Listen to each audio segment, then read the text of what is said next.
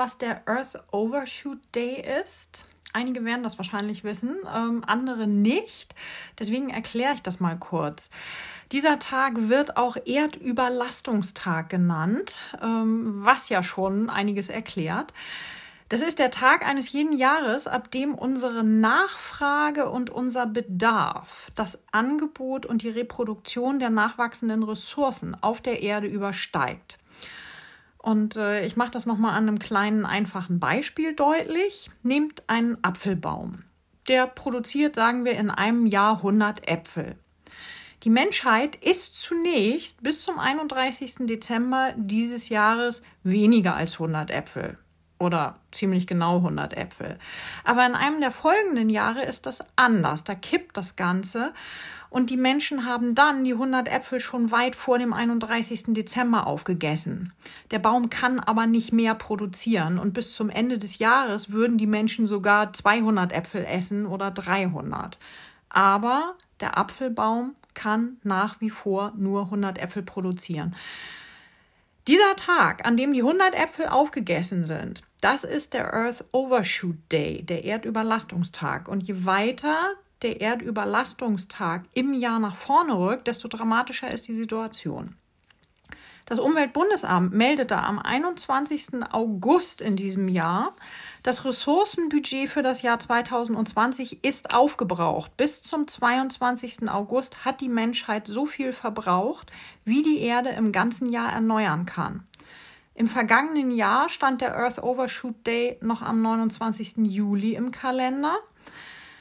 Dass der Aktionstag in diesem Jahr einige Wochen später stattfindet, ist eine Folge der Corona-Pandemie. Die Corona-Pandemie war also im Grunde gut für unsere Erde. Das könnt ihr übrigens alles nachgucken unter www.umweltbundesamt.de. So, das sind die Nachrichten für das aktuelle Jahr. Es gibt aber auch Nachrichten aus dem Jahr, hm, sagen wir 950 vor Christus. Und diese Nachrichten haben auch etwas mit dem Weltüberlastungstag zu tun, auch wenn es den damals noch gar nicht gegeben hat. Die Nachrichten aus dem Jahr 950 vor Christus lauten, und Gott der Herr nahm den Menschen und setzte ihn in den Garten Eden, dass er ihn bebaute und bewahrte. Ich bin jetzt auf das Jahr 950 vor Christus gekommen, weil das etwa die Zeit ist, in der dieser Bibeltext verfasst wurde. Und dieser Vers gehört in eine von zwei Schöpfungserzählungen in der Bibel. Diese Schöpfungserzählung, die hier betroffen ist, die steht in der Bibel zwar hinter der anderen Schöpfungsgeschichte, ist allerdings die ältere von den beiden. Also wir haben hier den wesentlich älteren Text vorliegen. So, das nur als kleine Hintergrundinformation. Und Gott der Herr nahm den Menschen und setzte ihn in den Garten Eden, dass er ihn bebaute und bewahrte. Bewahren, das ist jetzt das Stichwort in der Schöpfungserzählung. Wir sollen die Erde zwar bebauen, aber nicht überlasten, sondern bewahren. Man könnte jetzt argumentieren, dass es damals ja um das Paradies ging den Garten Eden, der bebaut und bewahrt werden sollte. Und äh, das ist ja nicht die ganze Welt, sondern das ist ein fruchtbarer Landstrich im sogenannten Zwei-Stromland. Das äh, hatte der Verfasser dieses Textes im Hinterkopf.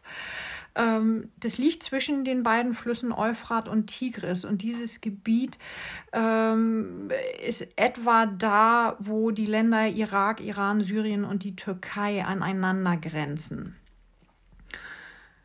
So, und aus dem Garten Eden sind die Menschen ja rausgeflogen, weil sie verbotenerweise vom Baum der Erkenntnis gegessen haben. Und jetzt könnte man natürlich sagen, ja, der Auftrag äh, zu bebauen und zu bewahren, das bezog sich damals auf diesen Landstrich, äh, auf das Paradies, das wir ja heute eigentlich gar nicht mehr bewohnen. Ich verstehe die Vertreibung aus dem Paradies aber etwas anders, als sie in der Bibel dargestellt ist. Für mich ist diese Vertreibung nicht geografisch, nicht äußerlich. Für mich ist das etwas, das im Inneren der Menschen stattgefunden hat und auch immer noch stattfindet.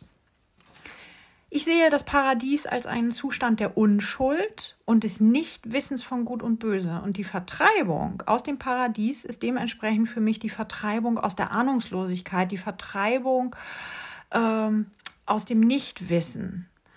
Und das kommt von der Erkenntnis, was Gut und Böse eigentlich ist. Gott hat uns also in die Welt gesetzt.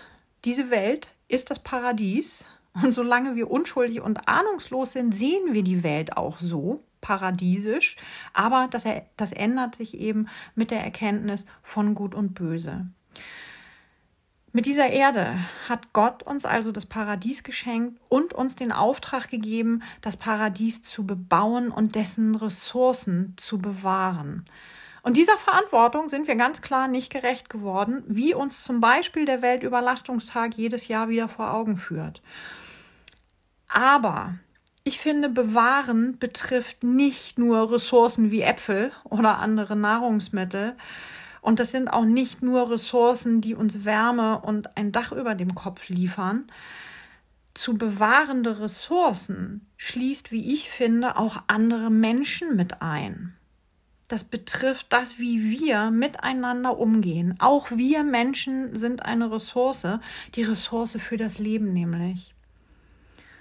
Und auch da sind wir unserer Verantwortung nicht gerecht geworden. Auch da haben wir ganz kläglich versagt, wie wir am Beispiel von Moria sehen können. Das ist das abgebrannte Flüchtlingslager auf der griechischen Insel Lesbos. Das nur zur Info für alle die, die das noch nicht mitbekommen haben.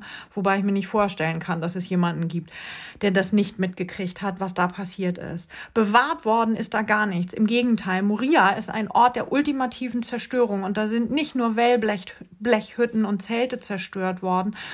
Da sind Leben zerstört worden, da wurde die Zukunft von Menschen zerstört, da wurden Hoffnungen zerstört, da wurde Menschenwürde zerstört.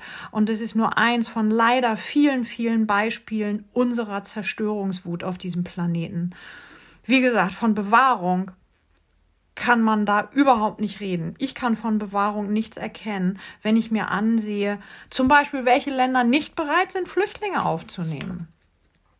Wir zerstören die Zukunft von Menschen, wir zerstören Leben, wir zerstören unseren Planeten. Und dabei müssen wir es eigentlich besser wissen. Wir wissen es besser, denn wir haben doch von dem Baum der Erkenntnis des Guten und Bösen gegessen. Wir wissen, was richtig und was falsch ist.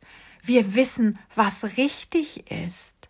Warum handeln wir dann verdammt nochmal nicht danach? Und was ich so verstörend finde, das ist die Ignoranz, mit der viele Menschen auf dieses Thema reagieren. Es wird viel geredet und es wird einfach nichts getan. Wir haben zum Beispiel durch den Corona-bedingten Lockdown genau sehen können, was unserem Planeten gut tut und was ihm hilft. Und trotzdem machen wir einfach so weiter wie vorher. Es hat sich nichts verändert. Die Kanäle in Venedig sind wieder dreckig, der CO2-Ausstoß ist wieder da, wo er vorher war. Die Menge an Müll, die wir produzieren, ist auch wieder die alte. Die war übrigens äh, ziemlich ordentlich zurückgegangen während des Lockdowns. Und wir wissen auch ganz genau, wie wertschätzender, annehmender, friedlicher und würdevoller Umgang miteinander aussieht. Wir wissen, was gut ist und wir wissen, was böse ist. Wir wissen, was anderen Menschen und auch uns selbst schadet und trotzdem ignorieren wir die menschenunwürdigen Zustände in Flüchtlingslagern, trotzdem ignorieren wir Hass und Gewalt.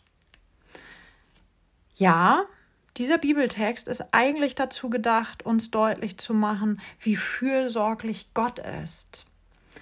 Es ist eigentlich ein Bibeltext, der uns heute an diesem Sonntag sagen soll, Gott ist für uns da.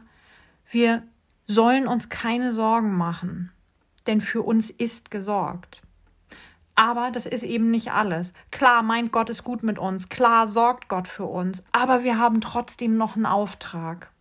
Und genau deshalb kann das hier keine weichgespülte Wohlfühlpredigt werden. Wenn es ums Bewahren geht, dann haben wir auf ganzer Linie versagt. Und genau deshalb muss uns das Bewahren aus diesem Text immer und immer wieder um die Ohren gehauen werden. Wir alle haben diesbezüglich unsere Hausaufgaben nicht gemacht und deshalb sollten wir uns alle jeden Tag an der Schultafel wiederfinden, so wie es früher ja durchaus üblich war in Klassenzimmern und wir sollten jeden Tag wieder und wieder auf die Schultafel schreiben, ich soll nicht plündern, ich darf nicht ausbeuten, ich darf nicht zerstören. Oder um es in das Positive zu wenden, hundertmal draufschreiben, ich soll bebauen und bewahren. Es ist sowas von an der Zeit, dass der Weltüberlastungstag verschwindet. Es ist sowas von an der Zeit, dass Flüchtlingslager verschwinden. Es ist sowas von an der Zeit, dass der Earth Overshoot Day von einem Weltüberflusstag abgelöst wird, der uns sagt, dass wir Ressourcen im Überfluss haben. Besonders die Ressource der Menschlichkeit. Das wird nicht leicht zu bewerkstelligen, das weiß ich. Das werden wir nicht alleine hinbekommen. Und da sind wir bei dem Thema Fürsorge. Denn Gott sorgt für uns, denn Gott sorgt dafür, dass wir einen Jesus Christus an unserer Seite haben, der uns zeigt, wie es geht. Der hat es vorgemacht. Und Gott sorgt dafür, dass wir einen Heiligen Geist haben, der uns die nötige Kraft gibt und uns zeigt, wo es lang geht. Und wir haben Gott an unserer Seite, die dafür sorgt, dass wir diese Aufgabe bewerkstelligen können, indem sie immer wieder Ressourcen entstehen lässt, nachwachsen lässt.